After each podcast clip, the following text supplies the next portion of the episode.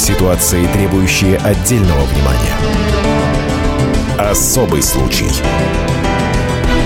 На радио «Комсомольская правда».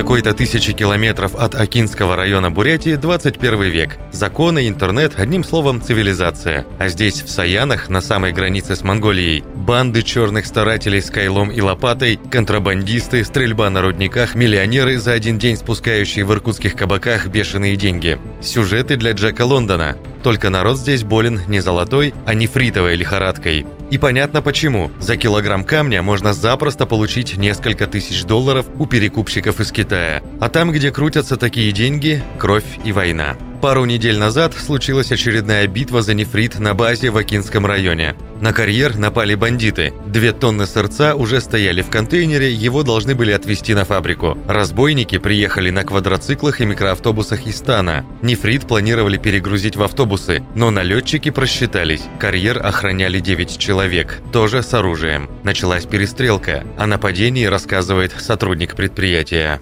Было 28 человек, да, я вам точное количество скажу. Они напали, стреляли в нашу сторону, стреляли по людям. Люди бегали, прятались. Было где-то в районе трех часов. Они были в камуфляжной форме. Одного из налетчиков убили, остальные скрылись. Их позже задержала полиция. Откуда такие страсти по нефриту? И снова все дороги ведут в Китай. Золото имеет цену, нефрит бесценен. Китайская мудрость. Это для нас этот камень поделочный, для статуэток и украшений. У них священный. И стоит он в Поднебесной в два раза дороже, чем в России. За килограмм необработанного поделочного камня там дают до 10 тысяч долларов США. Фигурки Будды, посуда, кубки, украшения из него есть в каждом китайском доме. Еще нефрит используют в медицине, в популярной стоун-терапии, лечении камнями. Об этом рассказывает иркутский врач Андрей Давыдов. Нефрит, он сам по себе является камнем гармонизирующим. Он состояние избыточности или недостатка организма, который выражается в слабостях или наоборот возбудимости, он гармонизирует. В качестве скребка его иногда используют как активатор. Есть специальный метод по такому виду массажа, как гуаша. Это процарапывание. С использованием нефрита эта процедура получается гармоничнее. Она не перегружает организм. Камень, который тысячелетиями использовали в медицине, называют императорским. И вот почему, продолжает врач Андрей Давыдов.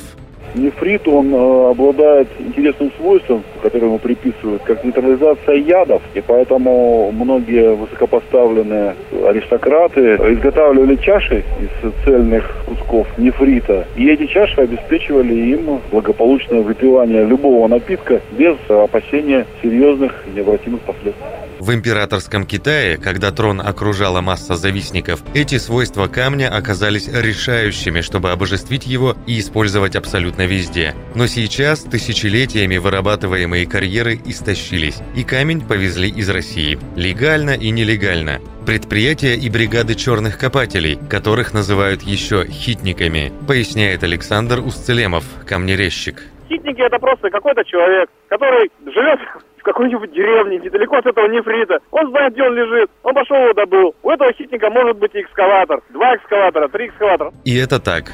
Роют нефрит экскаваторным ковшом, добыча килограммового куска обходится от 2 до 10 долларов. Столько стоит щебенка. Продажная цена скупщикам уже от 500 до 3000 долларов. Когда камень доедет до Китая, его цена еще подскочит. Считайте прибыль.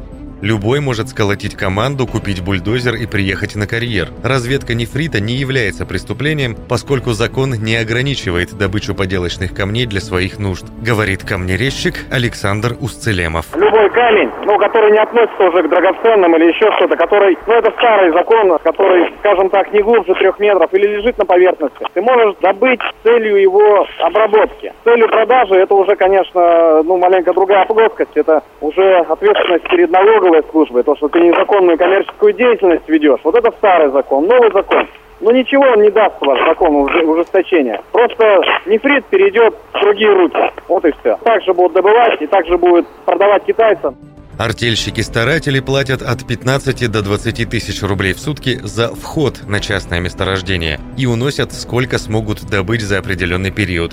Есть поисковики, устраивают в тайге зимовья возле месторождений. Особая каста – ныряльщики, такая же, как в Калининграде, где погружаются за янтарем. Опустившись на дно в гидрокостюме и с аквалангом, можно, если повезет, найти большой камень. Обтесанный водой такой валун миллионы стоит. Вот поэтому и война. Об этом четко говорит и камнерезчик, специалист по нефриту Александр Усцелем. Это просто передел собственность. Вот и все. Вот почему такой ажиотаж вокруг этого нефрита. Добыча камня якобы для себя в Бурятии приобрела такие масштабы, что вокруг месторождений выросли целые поселки. Домики, в которых проживали добытчики камня, обнаружили недавно в Баунтовском районе вдоль берегов ручья Прозрачный, рек КВКТ и Ципа. Их снесли, но очевидно, что построят новые. Камнерезчик Александр Усцелемов объясняет, почему. У вас просто это сложилось так. Есть нефрит, есть хорошего качества и Китай рядом. Все, Полярный Урал весь тоже засыпан этим нефритом. Но никто ж там его не добывает. У никого, ни у кого даже мысли нет туда поехать его добыть. Он тоже там неплохого качества на Полярном Урале. Но себестоимость его добычи очень высокая. И никто там добывать его не будет. В Бурятии же смысл в этом есть. Очень выгодно. Себестоимость добычи всего 2 доллара, а заработать за сезон можно очень много. Товар сдают оптовикам, те организуют перевозку в Китай, и если добыча нефрита по закону не наказуема, то вот нелегальный вывоз уже преступление. На границе контрабандистов ловят постоянно. Вот что рассказали в дальневосточной таможне. Вот нефрит был задержан в Дури-Рог, в уссурийской таможне. В январе камни нефрита общим весом 63 килограмма. В рейсовом автобусе в багажном отделении был обнаружен тайник, прикрытый металлическим листом.